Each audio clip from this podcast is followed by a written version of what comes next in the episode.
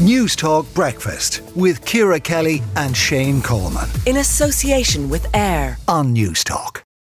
It is 17 minutes past 8 on News Talk Breakfast. Uh, Irish tourists could be in for chaos as Ryanair staff are to strike in Spain, Portugal, and Italy at the end of this month. We're joined by Ryanair's Director of Marketing, Dara Brady. Uh, Dara, are we in for a summer of discontent on the on the airlines? Morning, Shane. Uh, well, certainly we don't envisage a, a, summer of chaos, as you just said. Uh, if anything, um, what we're seeing is certainly a, a lot of uh, hype in the media over something that we think um, will be re- relatively insignificant in terms of disruption. Um, we're very confident um, that uh, throughout the summer period and indeed over the coming weekends, we want to give our customers uh, who's due to fly with us some reassurances that we're expecting um, minimal, if any, disruption at all.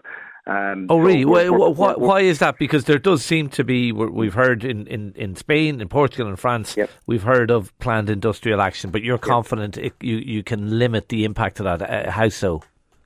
Yeah, well, firstly, we've ninety uh, we've agreements with over ninety percent of our staff. Um, the unions that are getting the media coverage uh, have very uh, little representation of our staff. If I was to give some small examples, uh, like Portugal, uh, which has been announced, uh, less than three percent of our staff are covered by the union who's going on strike. So you're talking sing- single-digit employee numbers um, being represented by a union who's just making a lot of noise in the media. so, sorry, just just to be clear, is it wrong to say that Portugal Portuguese cabin staff have announced they will go on strike for three days on June 24th, June 25th, and June 26th. Is that is that inaccurate to say it's that? In, it's it's inaccurate in terms of the reflection that it is not all our staff members uh, who are our Portuguese cabin crew are not going on strike. There is one particular union that has called on strike that represents a very tiny proportion of our uh, people, and therefore we would expect the disruptions to be uh, minimal. We also seen this, Shane, uh, only last week, last Wednesday in Italy. We had a number of unions um, come out in the media and claim there would be mass disruptions. We had zero cancellations on our flights from strikes last week in Italy. Um, you know, many of these. Is it the uh, same in France? For, is it the same in France? Yeah, yeah. France, we've had a very minimum disruption. We've, um, you know, we've operated most of our flights last week. We were operating at over about seventy-five percent. We've had some disruption, so, which is unfortunate. So twenty-five percent of flights cancelled.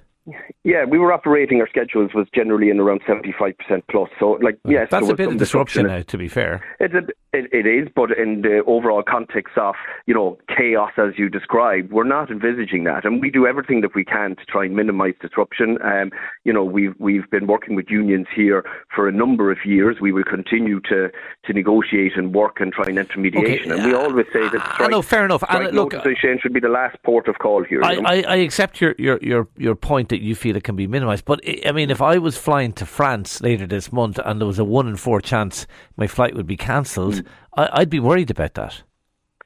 Well, look, uh, unfortunately, we can only control what we can control here. Like we obviously continue to to call on unions to try and negotiate and return to the table. Um, you know, at some point, um, you know, we we have to deal with the situation that's in front of us. If there is going to be disruptions, we certainly try to limit it. It's not the picture that's okay. been painted. Such are, are you confident you can reach summer. agreement with those other unions uh, between now and well, in the in the next say couple of weeks to try and completely sort this issue out?